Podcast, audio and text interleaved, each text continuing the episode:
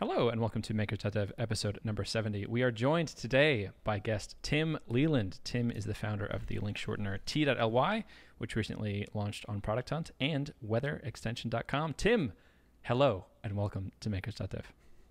Hey, thanks for having me. It's good to have you. Uh, I'd love to get started with a bland, generic, boring question.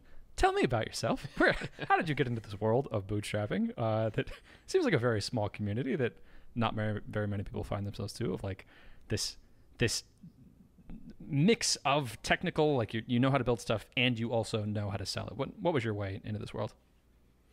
Yeah so i guess uh, kind of goes back to you know graduated college computer science degree and then uh, you know worked full time for a company working as a developer and then started building uh, websites for like local businesses around town. And then that kind of eventually led into building more of apps or you know websites that uh, you know once I realized building one website then selling it is a lot more work than building one website and then having multiple people sign up and pay you for it. So the more that build once, sell multiple times type of thing. So mm.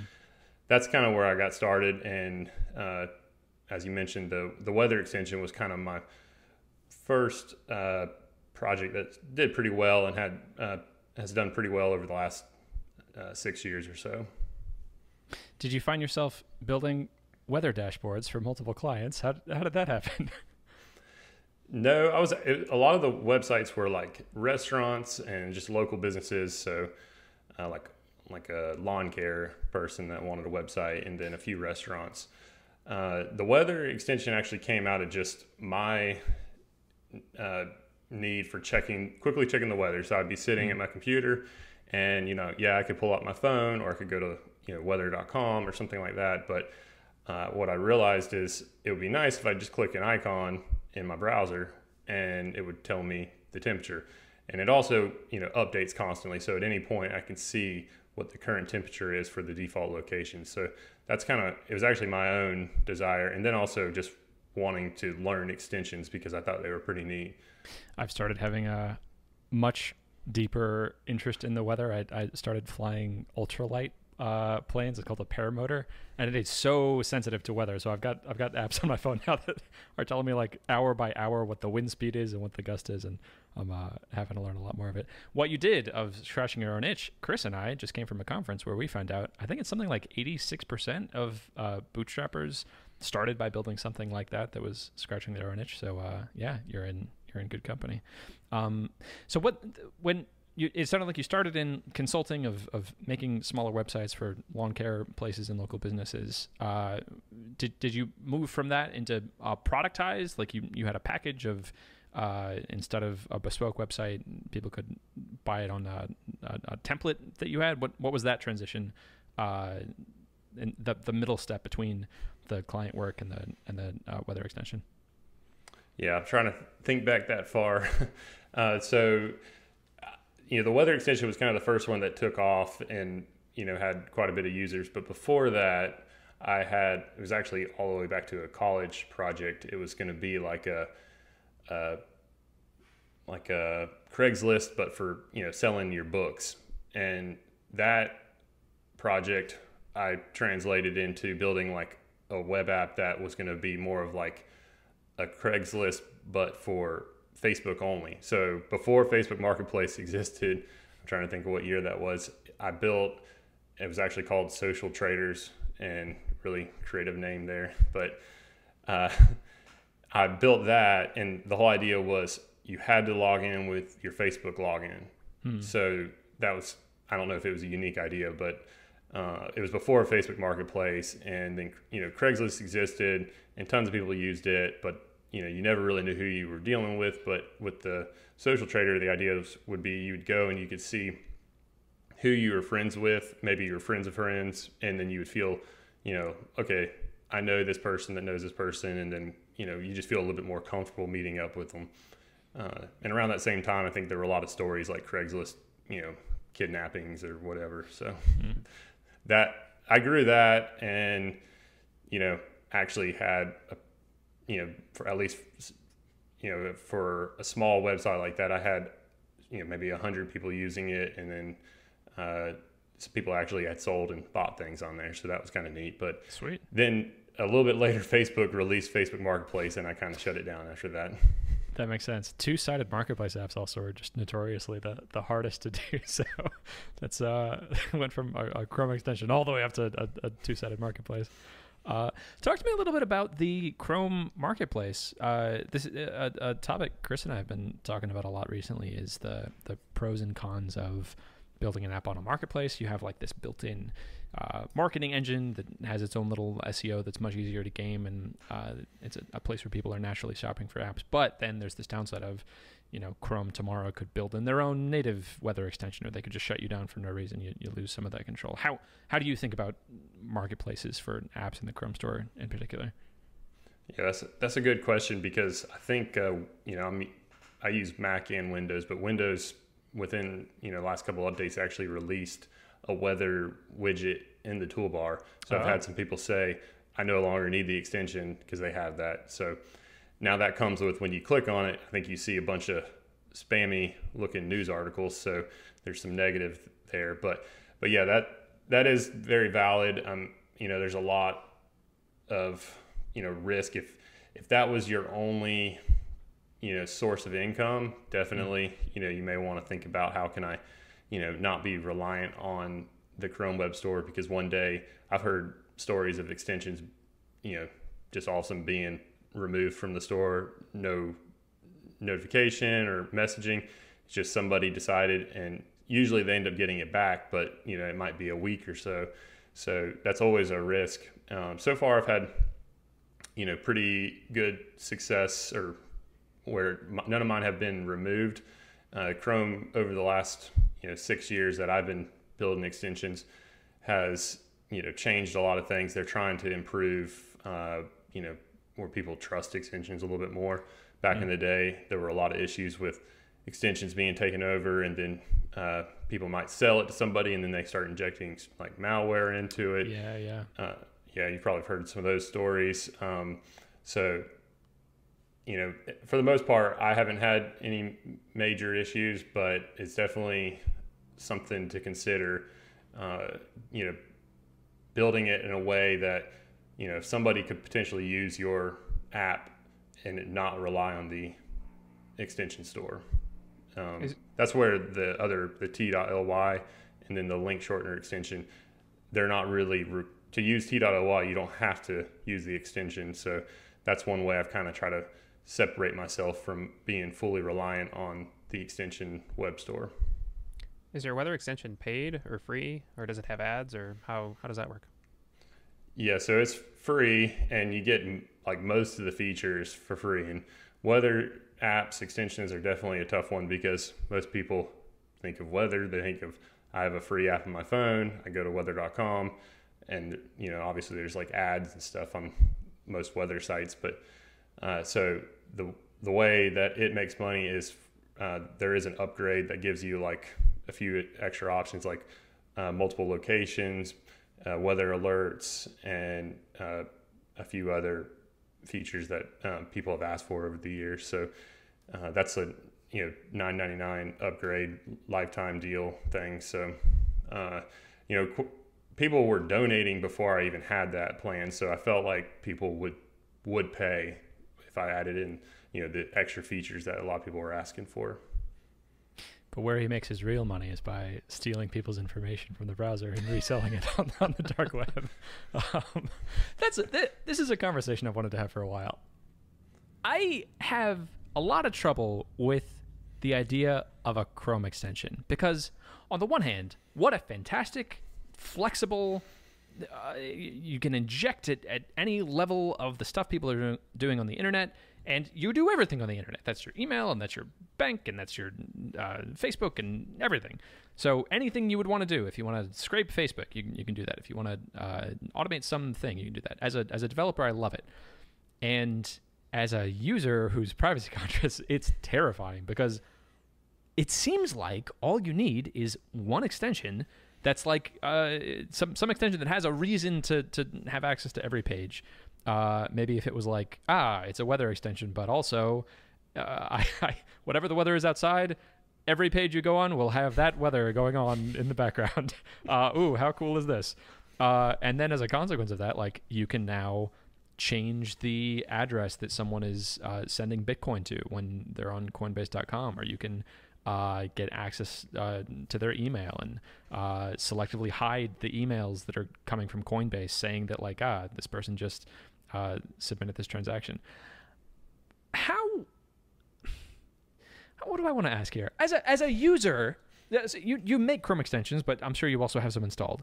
How do you think about the security of making sure that a rogue ex- extension that was sold by a well-meaning developer to some hacker somewhere uh, how, how do you protect yourself from that? Yeah, so over the years, this it's gotten better. So uh, one of the the big things when you install an extension, it will always show you the permissions. So that's an important thing to look at. And back in the day, a lot of extensions would just include, you know, all access to all websites, access to all these APIs that it may or may not even use. So uh, that's you know really valid. Definitely, when you are installing an extension, uh, it's worth you know looking at reviews and uh, if you can look at the source code. So there's an easy way. There's actually an extension that makes it really easy to look at the ex- source code of extensions. Uh, if you want to link it, I can send it to you later. But uh, so I'll if it's a you know one that I'm not sure about, I'll look at the source code uh, it doesn't really tell you everything, but at least you can kind of see, you know, what are they doing behind the scenes. It's also a great way if you're a developer of extensions to look at how, you know, like I wonder how they're, you know, able to do that. And since it's all HTML, JavaScript, CSS, and an extension, then it's pretty easy to inspect and, and see. But so I guess to answer the question, uh, be careful when you install, make sure you look at permissions.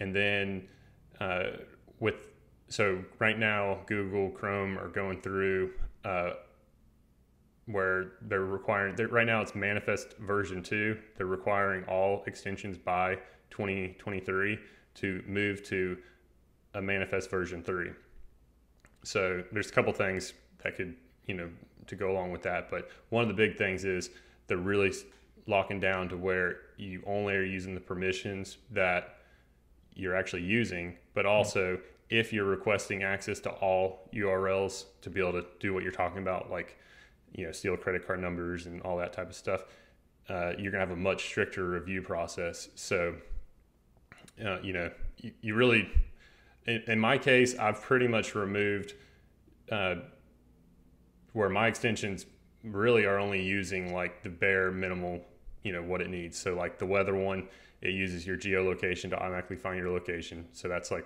one of them and then I'm trying to think if there's anything else notifications because I do show like you know if there's a rain coming or whatever it'll do a notification. I think that's it. And then the the link shortener extension, I don't think it even asks for any permissions because all it accesses is when you click on it, it takes the current tab URL and creates a short URL from that. So, mm-hmm.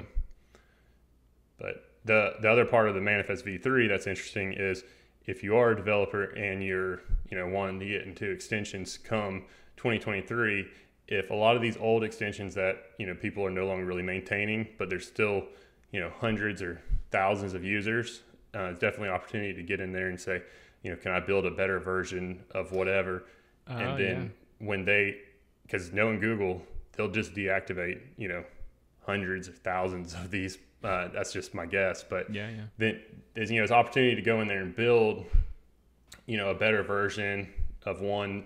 You know, maybe if it's an extension you use and it gets deactivated, and then you say, well, let me go and you know rebuild that, and obviously you need to do it in the the new manifest version, which there's some changes that go along with that, but. Uh, I think they're going the right step. They're trying to make it more secure. Uh, I actually have an old extension that uh, I just got an email recently. It said, you know, you're not using this permission.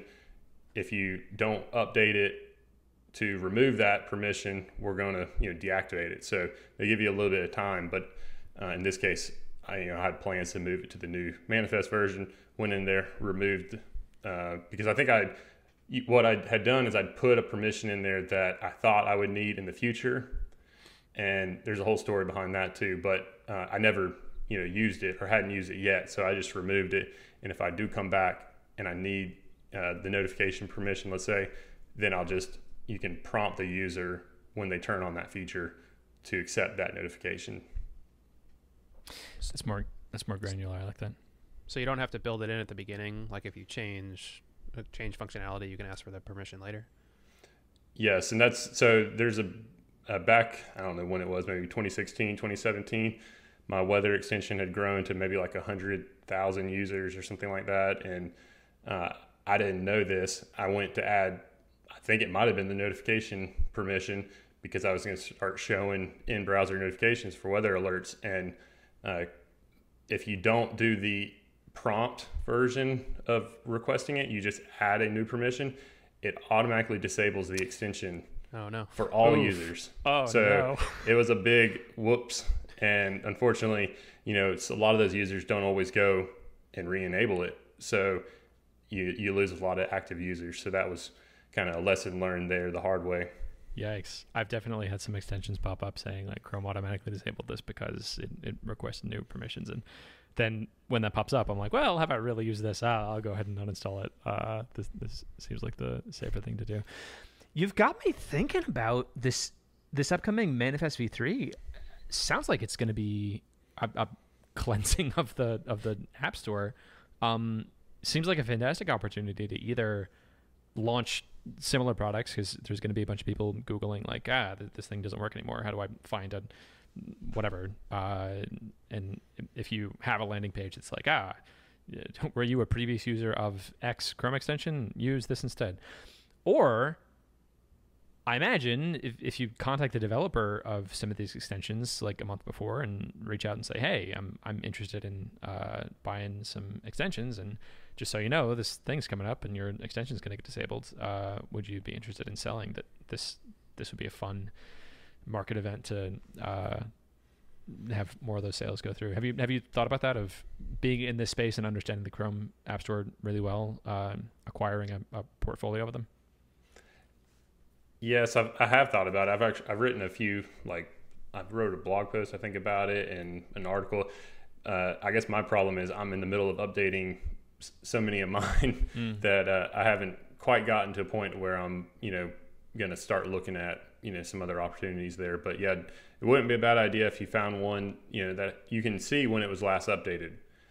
I'm kind of giving away all my secrets here, but you can go see when it was last updated, see how many users it has roughly, and then uh, you know often there's an email there contact. Just try not seem spammy because uh, you know over the years I've gotten I don't know maybe a hundred offers to buy the extensions, and a lot of them are the people trying to do the malicious stuff. So Yeah, yeah. just come off as legitimate and uh, yeah so i think that would be a good idea um, and so the the url shortener extension that i built kind of came about from what you're talking about uh, there was I, I built a like a web scraper that scraped the chrome extension store and i found like all the most popular extensions and then kind of looked through that list and was thinking you know what could be the next one to build and I saw a Google URL shortener extension that had a million plus users. Wow. And this is about the same time that Google had announced that they were actually shutting down the URL shortener, the GOO.gl. Oh, perfect. Yeah. Yeah. So I tried to contact that person and never got anything back. So I just built my own. And the way I built it was it used multiple services. So it used the Google one when it was available. It used TinyURL, Bitly, and a few other ones that I found, you know, that had uh, APIs that were available. And I built the extension, just left it s- sitting out there, and that was maybe a year before Google shut down their URL shortener. And uh, around that same time, once they did shut down that million plus, you know, Google URL shortener that was just made by some random person, uh, that extension just was deactivated or was just removed because it no longer worked. So all of that million plus users went looking for another alternative, and mine was there, you know, for as a good option that worked. And that's something, you know, well, I, I'll keep I can keep going on it, but that's that's something that is a way to you know find something uh, that you can go from zero you know to 10,000 users pretty quickly and that's that's kind of what happened I went from zero to you know 50 60,000 users in, in like a month or something That's great. Looking at it now, you have uh, the the Chrome Web Store has over three hundred thousand users. So you you recovered like a substantial percentage of the uh, the million plus users that were on the previous one. That's great. Yeah, yeah. So I wish so that number, you know, it goes from 300 and it'll jump up to 400. I was at 400 and it kind of over the weekend the num it's an active count, so it's really right at that three to it's right at you know 398,000 right now, but it's it's really you know if I combine all the other browsers, it's over 400,000. So pretty That's great. excited about that. Yeah. That's a ridiculously huge number. Can you do you ever just think about like there are almost 400,000 people out there in the world that on their computers they have software that I wrote that's like helping them to do a thing. like that's that's so- something Chris and I talk about of like numbers on the internet are so stupidly big and like difficult to to conceptualize. Like 300 that- that's just, that's a city. That's a city of people that are that all have your thing installed. That's so cool. Yeah. Yeah, I would love to see it be a million. That's, you know, kind of Oh come on! En- enjoy the four hundred thousand. That's, That's so the many. problem though, right? You, you go from w- one number to okay, now how am I going to get to the next? So, but yeah, yeah, once it hit, you know, 100,000, that was neat, 200,000, 300,000 and now 400,000. So, you know, I'm kind of looking ahead and seeing how I can continue to grow it. That's cool. Maybe maybe when you hit a million, you can finally be truly happy. Uh, you said you use the back end or the APIs of other link shorteners. Is that how does a link shortener work? I guess do you have your own setup, or does it just use the API and does it go through your domain? Like, what does a that sort of stack look like for that? Yes. So the in the beginning, before I had my own like service, it just called directly out to these APIs. So like, you know, TinyURL, their API is kind of just open. You you can build on top of it. At least for now, you can. And then I think Bitly, I have a way for them to put in their API key, uh, and you know they have like you can do so many for free or whatever. But um, there were a bunch of other ones that were popular that you know were real good short domains but what would happen is they you know people would be using it and then they'd say hey i emailed out this link and it's no longer working. Why isn't it hmm. working? I'm like i don't control the domain. I just built the extension. Hmm. So what would happen is the domain would go down due to you know i don't know multiple different reasons. The certificate expired or the servers were overloaded whatever so at that point, when I had enough people complaining and saw the growth of the extension, I was like, I need to build my own URL shortening service. And that's where the t.ly uh, came from. So that's where, you know, that's the default for the extension. I'm still kind of undecided.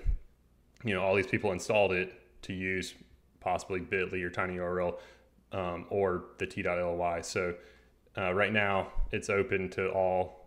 I don't know if that's a great business move on my part, but uh, you know, I'm trying to figure that out. And um, so far, it's worked. You know, I, I'd rather see the million users than uh, you know people get unhappy type of thing. So Right. So how do you make money on this one then? Do you have like limits, free limits or something, and then it's paid? Yeah, so there's a, so t.ly you can go and create you know a short URL, and then you can use the extension and create short URLs. Uh, there is a limit. It's pretty high though. It's more so just to prevent uh, like malicious you know people spamming and that type of thing. But um, so to use all the extra features that t.ly offers, which is like the API access, uh, the ability to like do smart links, which are like if you want to put in one link or get one short link that then redirects to multiple different places depending on like browser and country and a few other things. That's cool. And then custom domains is another big one that you know people want to use their own domain, and that's what you know t.ly allows you to do. That's cool. I'm I'm getting flashbacks because a long time ago, one of my a job interview question was uh, design a link shortener, so I'm rethinking about that interview. Uh, yeah, I had to explain why why or why not I would use in memory like Python objects versus memcache and stuff like that. And I still think about that interview sometimes. Anyway, that's, that's an aside. Yeah, that, that would be interesting if I ever had that kind of question pop up. I'd be like, well, I kind of built one, Yeah. but How much time do you have? here's here's all my documentation. I love the business move of the vertical integration of like you were offering this service. What's a good example? Like you know you're you're Henry Ford and you're you're making the cars, but the the steel you're getting is a subpar quality, and so you you take over a steel manufacturing plant. Like it's it's brilliant. Um, and then with that tighter integration, oh, also like Apple doing the M1, uh, and then with that integration, you can you can have a much better service. And uh, because you're so familiar with these customers and you're so familiar with the, the support requests of what they need, you you can come out of the gate with the best link shortener for the the use case of the customers that you have that are using it. Uh, really strong move. That's that's really good.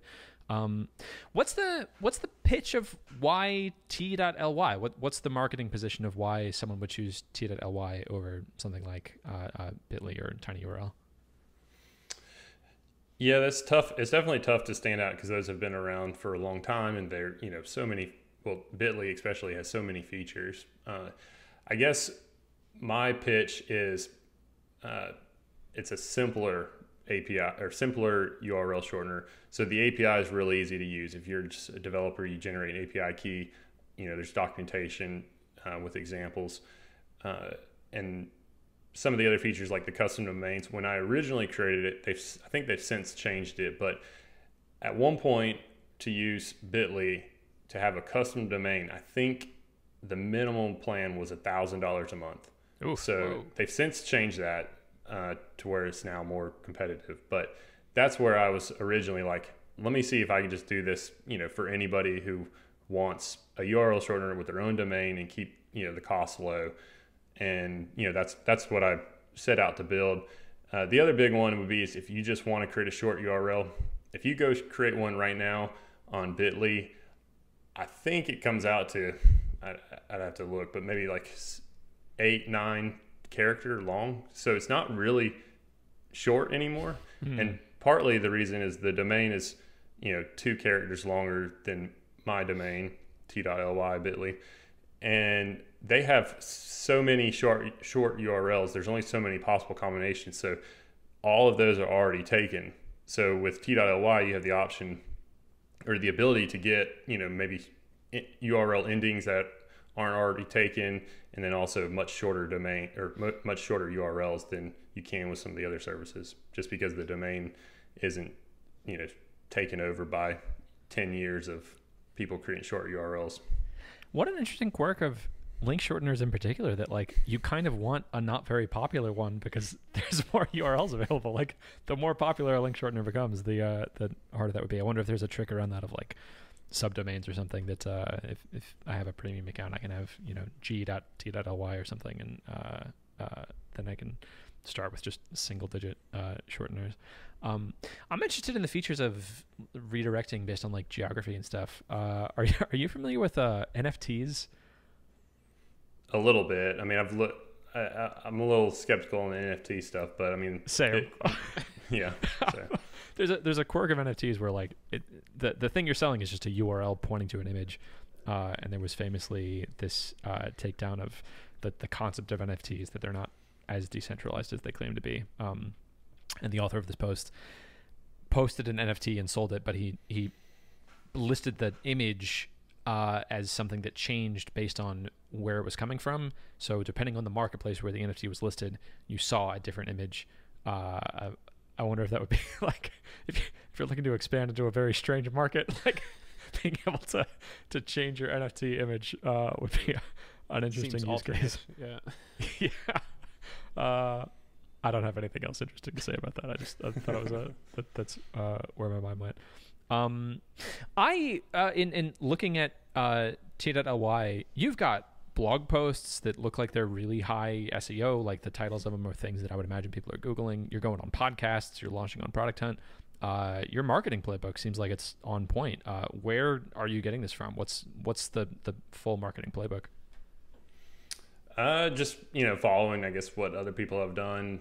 Uh, you know, the the blog posts are kind of just you know attempt to get some SEO traffic slash you know possibly help people out. Um, and then you know the podcast thing is I listen to tons of podcasts, so you know I get a lot of value out of it. And then you know I've always I've had a blog for I don't know six plus years, uh, like a personal blog where I share a lot of stuff, and then I pretty active on like indie hackers and uh, those type of sites. So kind of just following that standard playbook of of launching, just trying to get you know get it out there. So a lot of people you know create short links, but they just kind of go to the default. So just getting the you know the service out there and more people to become aware of it is, is kind of my goal.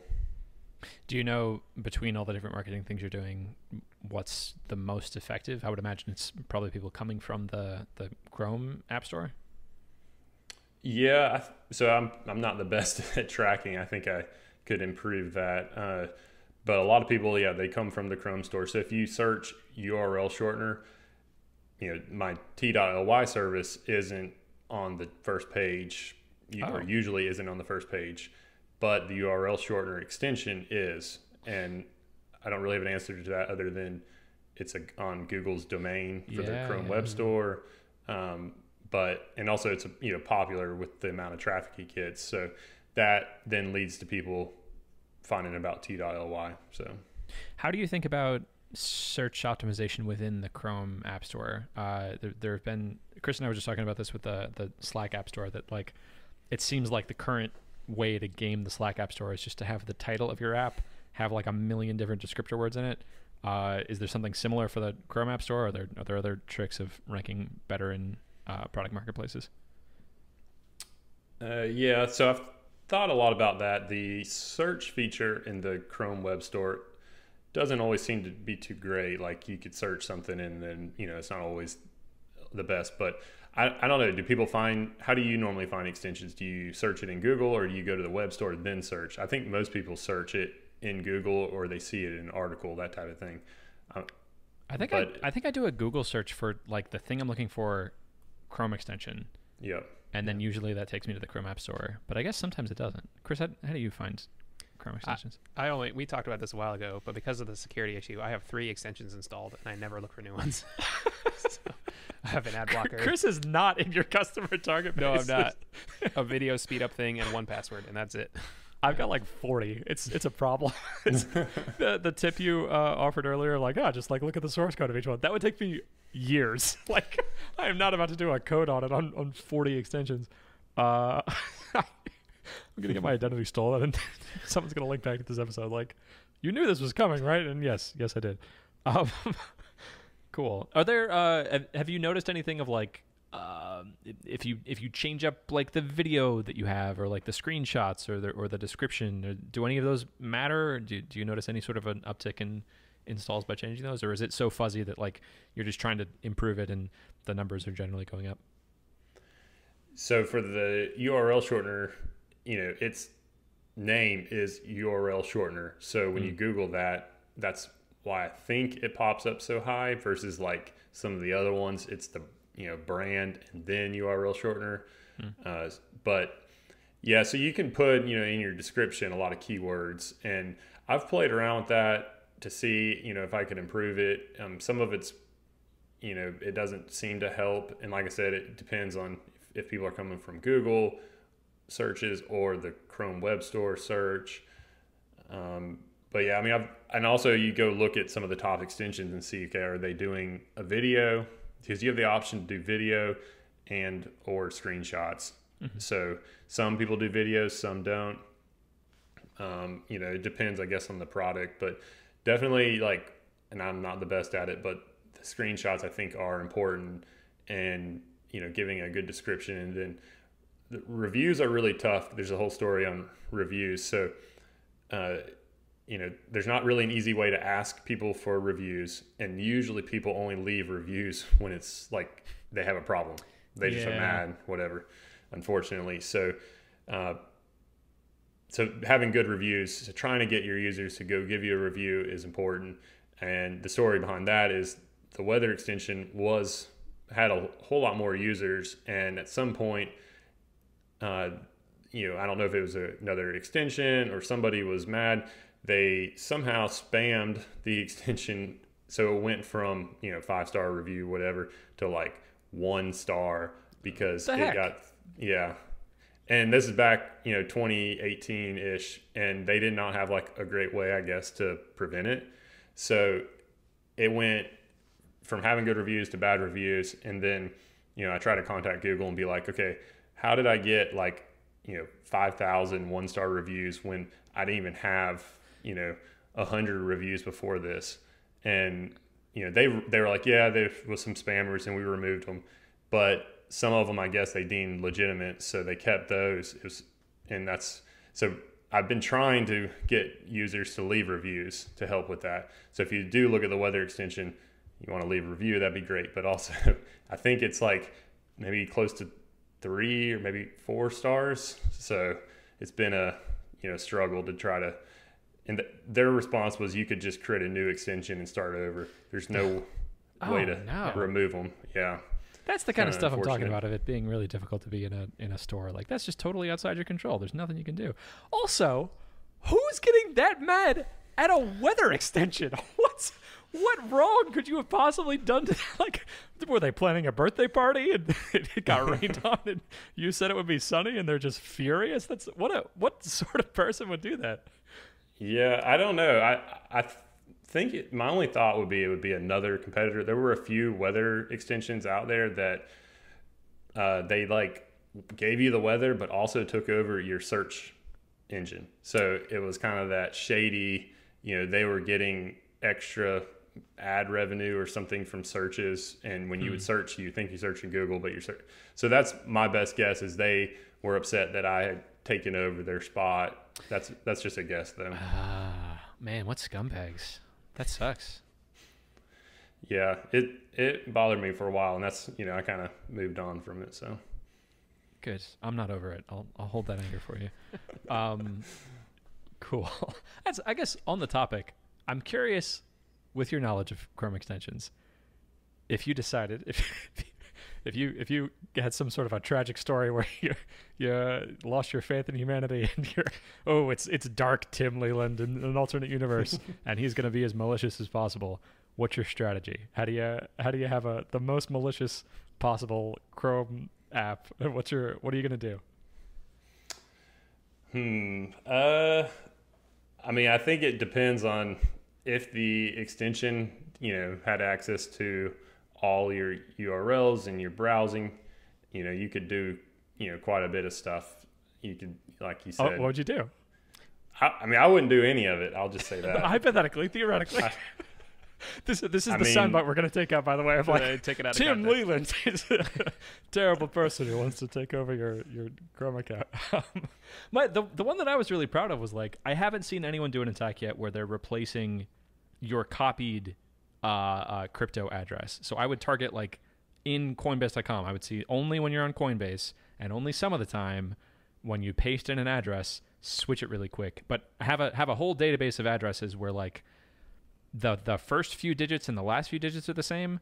So put some effort into like mining ones that are that are roughly the same, uh, and then you send the crypto and you do your whole confirmation thing. Uh, but then, haha, I got them from you, uh, and I'll just see how long You've I thought can get about away this with a that. lot, haven't you? Yes, I have.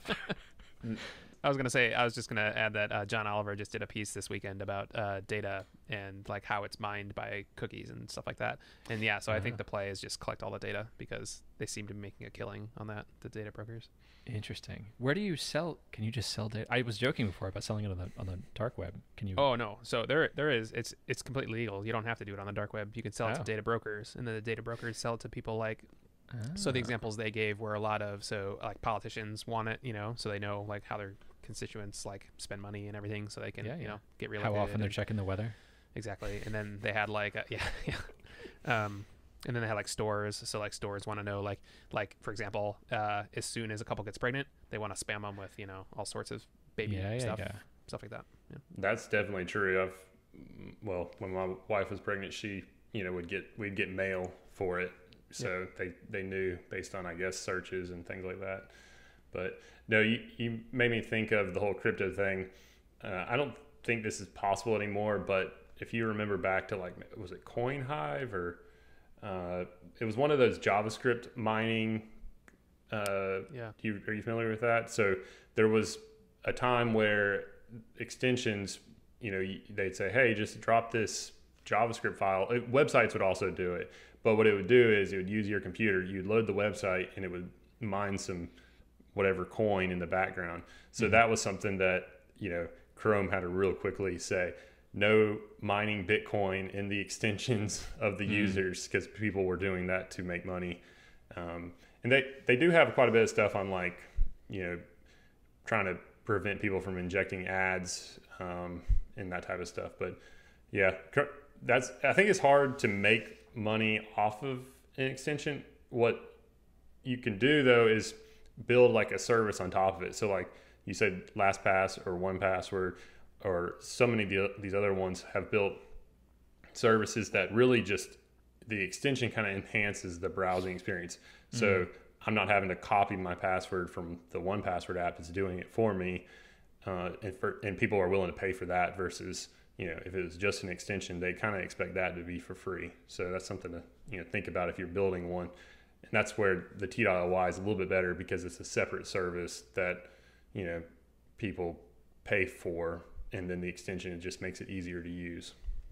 That's a good way to mitigate the downsides. I like that. If you, if your service encompasses several, if, if, if your service is not merely its presence on the uh, Chrome store, so like weather extension seems like it lives entirely in the Chrome store. If, if Chrome decided to shut you down, you're done. Versus Yep. T.ly, that's a separate service. Yes, that would be a blow because that's it sounds like one of your biggest uh, marketing channels of people searching it through the, the Chrome App Store. But that that exists separately, and you can be on the Chrome App Store, and you can have a a, a Safari uh, add-on and a Firefox add-on, and uh, I was going to say a mobile app, but I guess that doesn't totally. Well, no, I could see that making sense if you had like a native app that uh, hooked into the the share feature. You know how you can like uh, share Mhm. snippet of text, and then that would automatically go and, and shorten. Uh, so the more, I, I think that's what I'm taking from this. Like the the more, the more App Store games you can be playing, but treating them as just their own marketing channel, not not totally depending on them. I think that's what I'm getting. That that's how you win this game.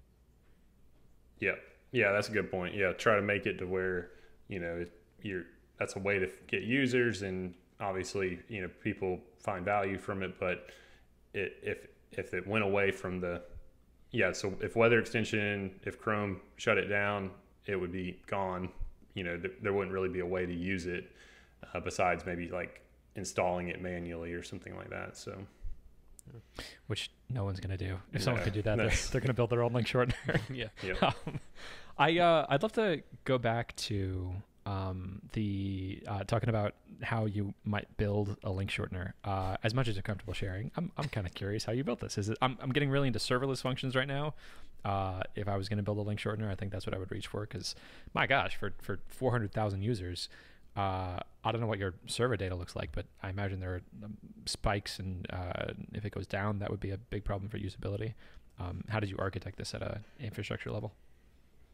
Yeah, it's probably not as fancy as you would think, but um, yeah. So I, you know, try to keep things simple, and you know, maybe eventually I'll move it to more of the the serverless type of thing. But so a lot of it's built using Laravel, which is you know PHP frameworks. I don't know what your thoughts are on that, uh, but and then um, you know MySQL database and you know the way to keep it aware you know keep costs low and scale and stay up and all that stuff is you know a lot of background workers so a lot of the uh, job there's a lot of jobs and then um, for you know redirects the main thing is like caching it so if one url is hit you know whole bunch then you know, if, if you cache it and you know that that helps a lot with the scale i guess so that's kind of so far that's worked for me That's in You the use- two hardest problems of computer science, right? Naming things, cache invalidation, and off by one errors.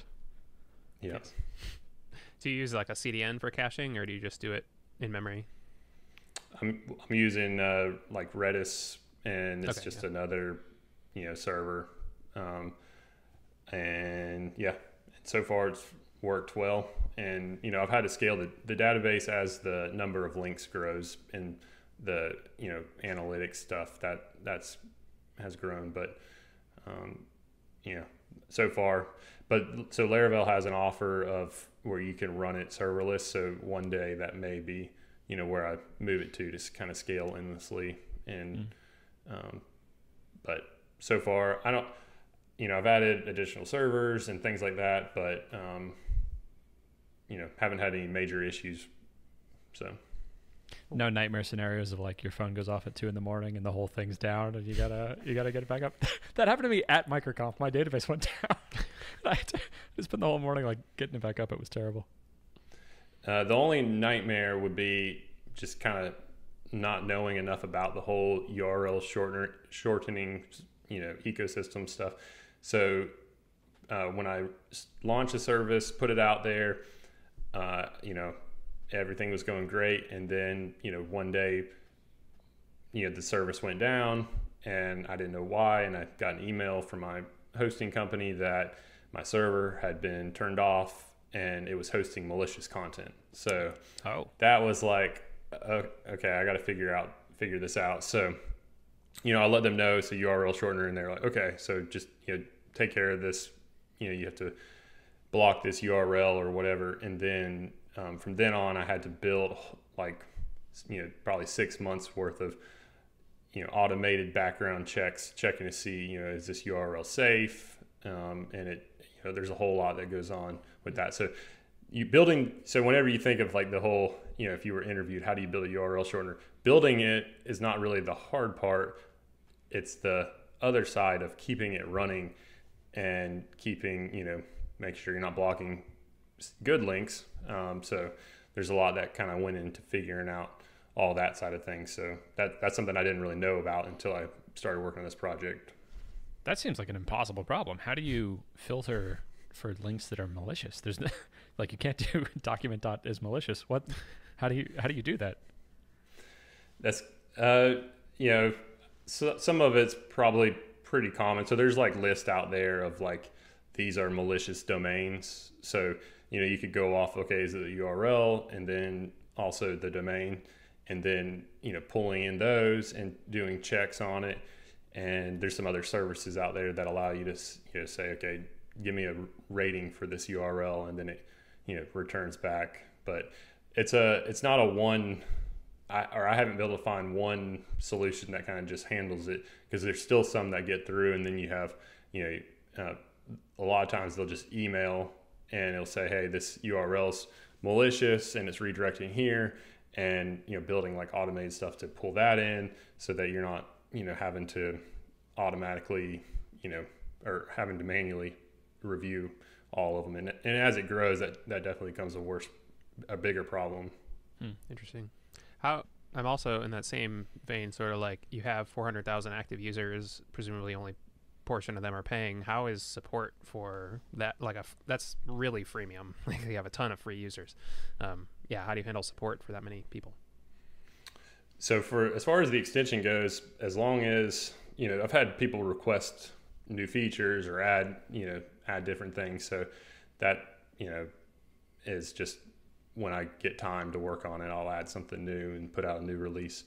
Um, and then for the the T.ly service, it it's pretty you know much runs itself for the most part. You know, I have some people who will email and you know ask questions, but it kind of amazes me. People just figure it out, and you know they go through and they say, you know, it's I guess it's common enough. You're creating a short URL, they've done it you know you put in your long URL, click shorten, and then you know I, a lot of the you know features. That's back to keeping it simple, so that I'm not having to do a ton of support and have like a whole knowledge base or anything like that. Um, I try to keep the feature set limited and keep it simple so people kind of figure it out as they go, and that's worked pretty well. I don't really get too many support emails. That's so, cool. Awesome. Yeah. I'm envious of that. I should have built a link shortener. what was I thinking? um, looking forward, what's the next few steps you've got? It sounds like a really good marketing channel with the Chrome App Store. That's a, a game that you're familiar with that uh, surprises like the Manifest version 3 you're, you're ready for. um, your your blog posts are. Uh, uh, it seems like you're following a playbook that that uh, is doing well or or is going to do well with uh, SEO, like from Google. Uh, of course, you're on your way to a million active installs on the on the Chrome App Store. Uh, what else? What what's next? What are you thinking about for the future? Yeah, that's a, that's a good question. Uh, you know, I just want to keep growing it, and obviously, you know, thinking about what what kind of features are people willing to pay for, and you know, adding those, and then, um, you know, what what else can you, you know, do to help people who are wanting shortened URLs. So I, I did start working on a feature, and I, it's like, you know, maybe ten percent of what it could be, but it was I called it one links, which are like a link in bio type of thing. So um, if you're familiar with those, I think like Linktree. So I built yeah. that feature. So I thought, you know, if I keep working on that, that people would be interested in, you know, signing up for the service and then adding their own domain and using it. Um, right now, it's real basic. It's pretty much you could just you get one link and then you can add in multiple links, adding your social media, but I don't have like theming. So that's kind of something I want to see about adding more features to that. Um, maybe some more analytic stuff people have asked for. Uh, and then on, I think at some point I, I may look at, you know, getting a better design on like the homepage and start thinking more about marketing um, and, you know, maybe more blog posts, more content. So to, you know, continue to grow it. Classic developer. Wanting to, to think more about marketing and the the theming that you mentioned. Chris and i just did theming like in, independently i think on like the same week we both made theming for uh, each of our apps for uh, future development of stuff we were going to do. I'm curious about who your current paying customers are who who is the person who is paying for premium link shortening are these businesses are these uh, are, are most of your paying users coming from people who are using this link tree building feature? Why why are people giving you money? Uh, that's something I probably need to do a better job at, at uh, talking to the you know talking to the customers. I think that's a kind of a common problem. Um, but I've seen you know teachers to businesses. Um, you know, teachers use it a lot, I guess, for creating short links. I guess it depends on the free users you know, the free users are probably a wide variety of people. Anybody who's just needing to create one-off short links, and then I do have businesses using it, and they'll you know use it for like, uh, you know, the print print material, the QR code stuff. So I I, I do have a uh, it's it's a little more than in a basic QR code builder kind of built into the site uh, to where you can like add an image and customize colors and things like that so you know people who are doing QR code stuff. Um, but yeah, really, I mean, marketers are probably the biggest one. Just people who are sending out links. the The API was kind of built um, because uh, at my previous company we had to build a uh, something to send SMS and include links. So that was kind of where you know I thought, okay, well, a lot of people, which people are using it for that, so they'll use the API and create you know short URLs because with SMS you have a limited you know number of characters, so that's like a big use case. If you had to double MRR in three months, what would you do? What would you focus on? That's a tough, tough one. Uh, if I knew that, I would do it. um, you say that, but I feel like Chris and I have known what we needed to do to do that. We we haven't done it. I often know the right answer and ignore it anyway. Yeah, yeah. Probably more marketing, uh, you know, because it's like, fortunately, it's good and bad. URL shortener, depending on, you know, you could go look at some of the other ones and they have some, you know, really advanced features that I don't even know what they really do. But for, you know, for most people, if they're just creating short links, it's just, you know, giving them that ability and then helping them out with like the custom domain stuff Mm-hmm. Um, so yeah, I, I think maybe just if I were to spend most of the time, it'd probably be marketing to kind of get the word out. That that would probably be where I'd focus. Which I think for most developers, that's kind of the the biggest challenge. I think if every developer trying to build something, if they could also partner with somebody who's really good at marketing. Um, if you, th- do you are you aware of like Justin Jackson Yeah, yeah. Yep. and um, him building Transistor? You know, he's really good at marketing, and then he paired with a developer, and they had a successful, you know, podcasting hosting company. So Yep.